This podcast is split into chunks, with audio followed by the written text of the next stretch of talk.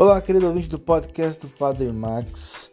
Hoje nós vivemos a dinâmica do estar a caminho e do aprendizado. Jesus nos chama, nos convida para sermos discípulos, aprendizes, aqueles que aprendem do Senhor a mensagem vinda do céu.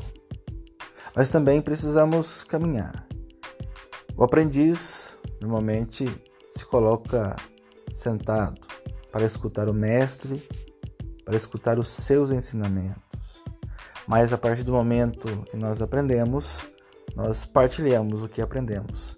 E para partilhar o que aprendemos do Senhor, vamos a caminho. Estamos no caminho. Mas é sempre bom pensar que não estamos prontos.